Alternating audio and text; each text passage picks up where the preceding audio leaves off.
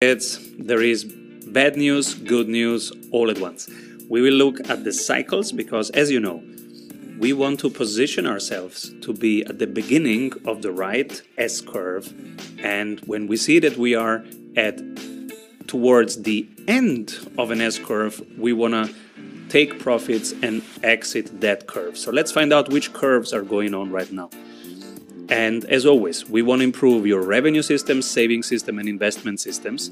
So this is how you take the right decisions. Many of you have said, yes, Simon, but it's too advanced. I cannot do it on my own. Do you have a sprint coach to do that with me? Yes, we have. StrategySprints.com. Click, schedule a call with us. We are happy to help if you need more hand holding.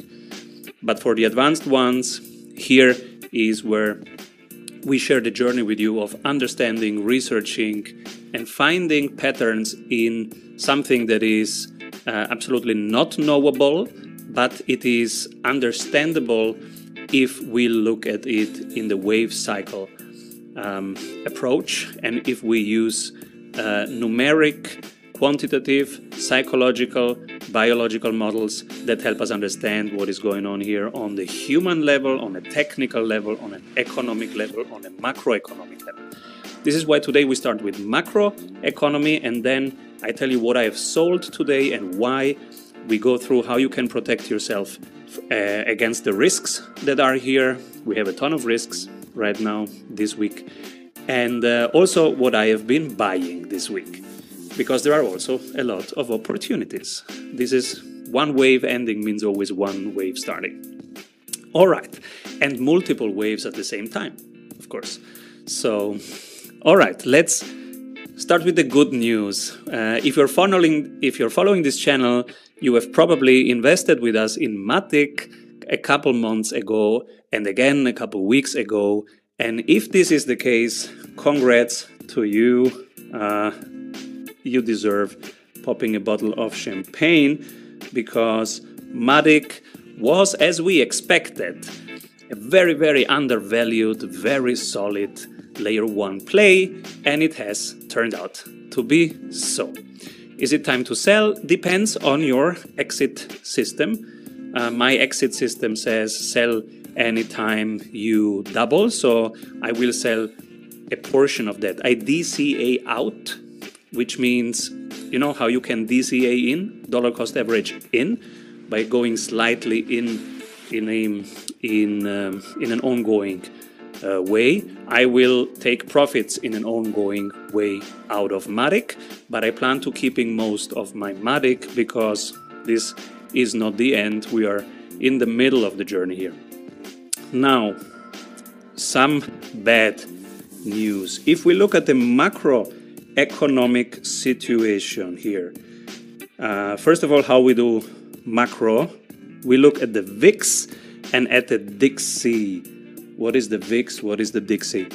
The VIX is the volatility index. And if you look at just the numbers, the biggest sell off we had this year was in March. And the VIXY uh, how I call him, but it's it's the volatility index.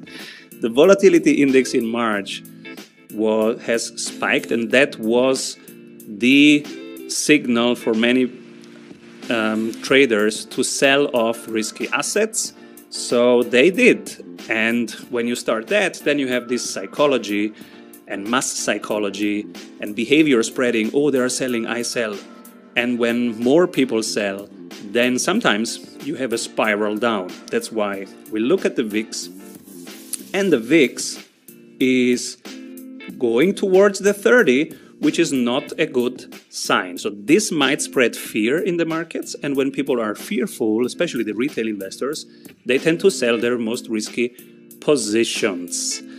So um, that's one thing. The second thing to understand macroeconomic backdrop right now is the DXY, which is the US dollar currency index. A strong, so what does this measure? This does measure the dollar against other foreign currency, against the euro, the yen, etc. Now, again, March we are talking risk management here, right? So, what was going on March 23, 2020, which was the last big sell off?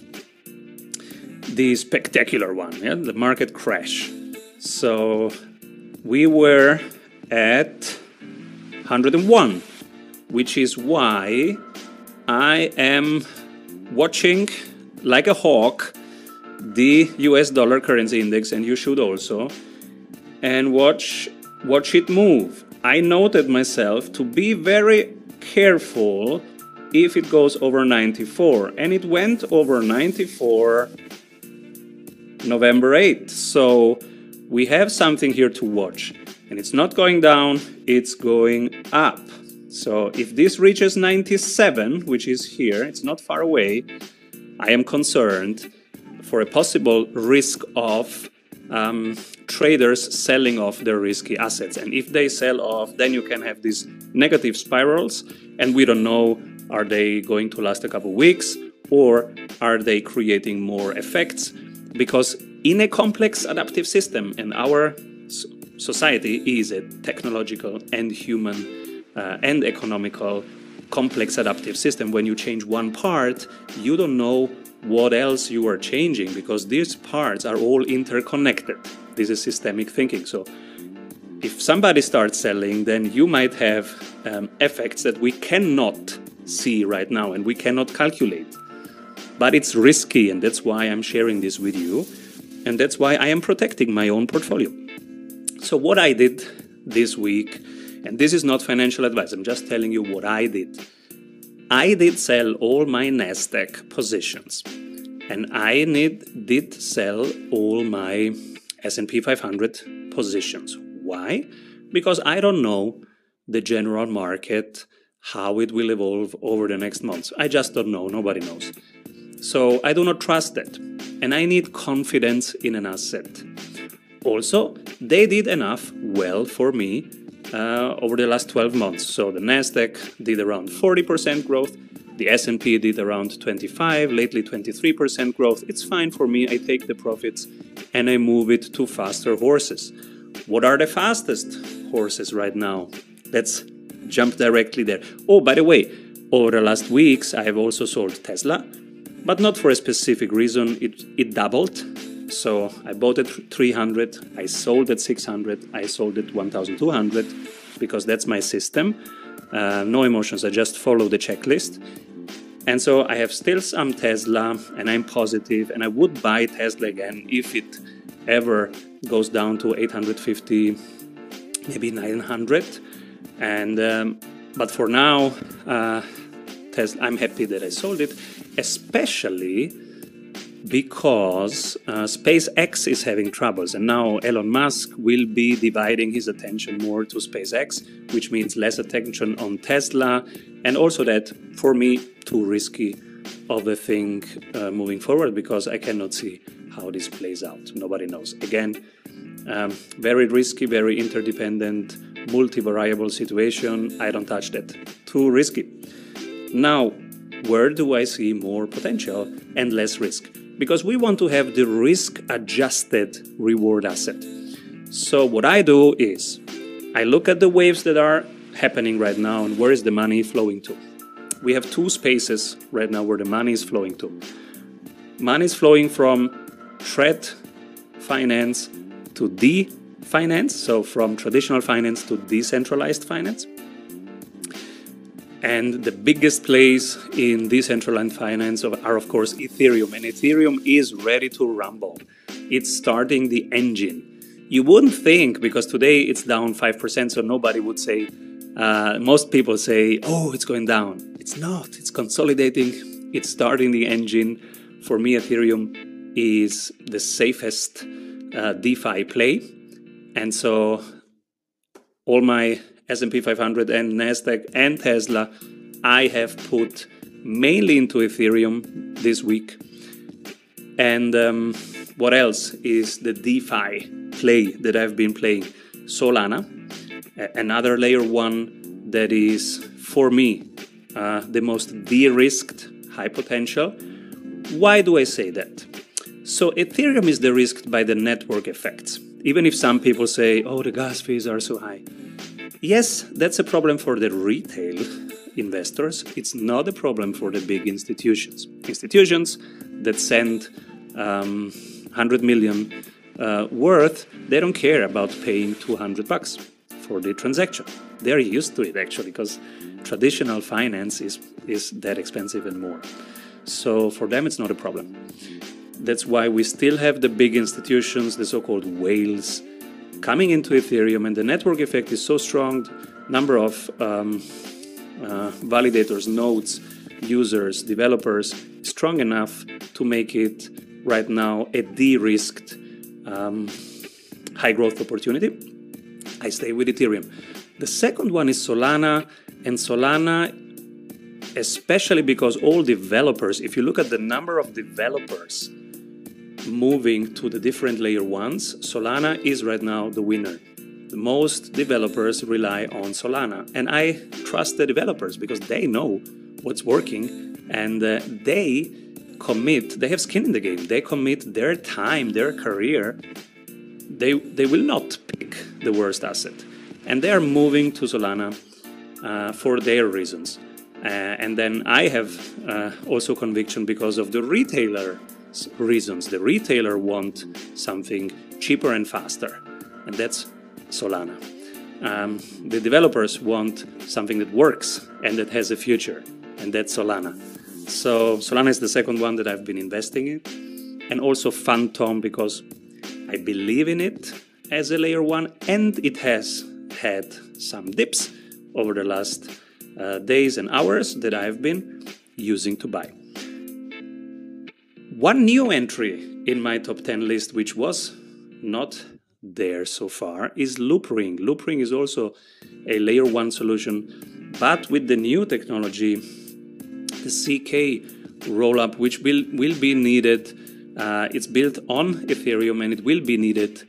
And so you see the continuation of the pattern and of the story and why I invest in it, because if I believe in, in Ethereum, it makes sense to go further down. And also the ZK rollup will be a very important rollup. Now, metaverse. Let's talk metaverse. Uh, Loopring and Enjin are my metaverse play. Money is still flowing into metaverse and NFT. I do not touch the NFTs themselves, even if I get 10, 10 uh, Telegram ideas per day from, from the community. Simon, look at this, look at this. I don't even look at it because you have the surface level, which is highly risky. You know, now it's OpenSea, tomorrow it can be something else. And um, Axie Infinity, to me, it's just a game, so it's too risky. Yes, the money is flowing there, but it's also high risk if the next game comes that, you know, and then everybody moves to Sandbox. Why not?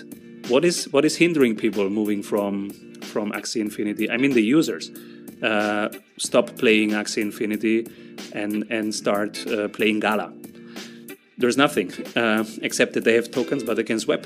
They can they can sell the tokens. So I don't understand uh, that space enough to go into single NFTs or single games. So I wouldn't touch it. What I do is I look at the picks and shovels. And if you remember, during the gold rush, most of the money was made with picks and shovels. So if everybody's looking for gold, you don't know who will find gold and who won't. That's high risk.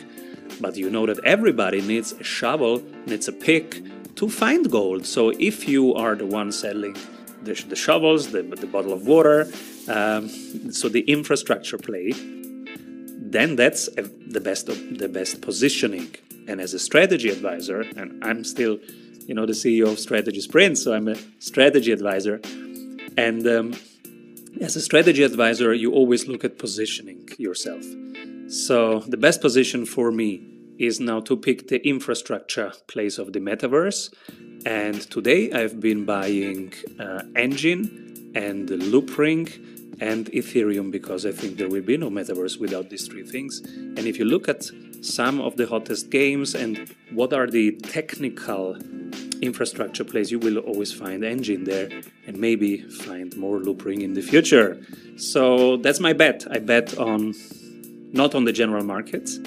That's too risky for me. I bet on the decentralized finance space and on the metaverse space, but in metaverse, not the manifestations, not the surface phenomena, which can easily be changed and will be changed, but on the picks and shovels, which at least for the next 12 months uh, will be needed, and it's not so easy to come up with new solutions for that so so fast. Hope that helps. Let me know what you need. Uh, over the next months, I will sell more and buy more, and I will share this here uh, every day with you. So let me know what you need and keep rolling, everybody. Bye bye.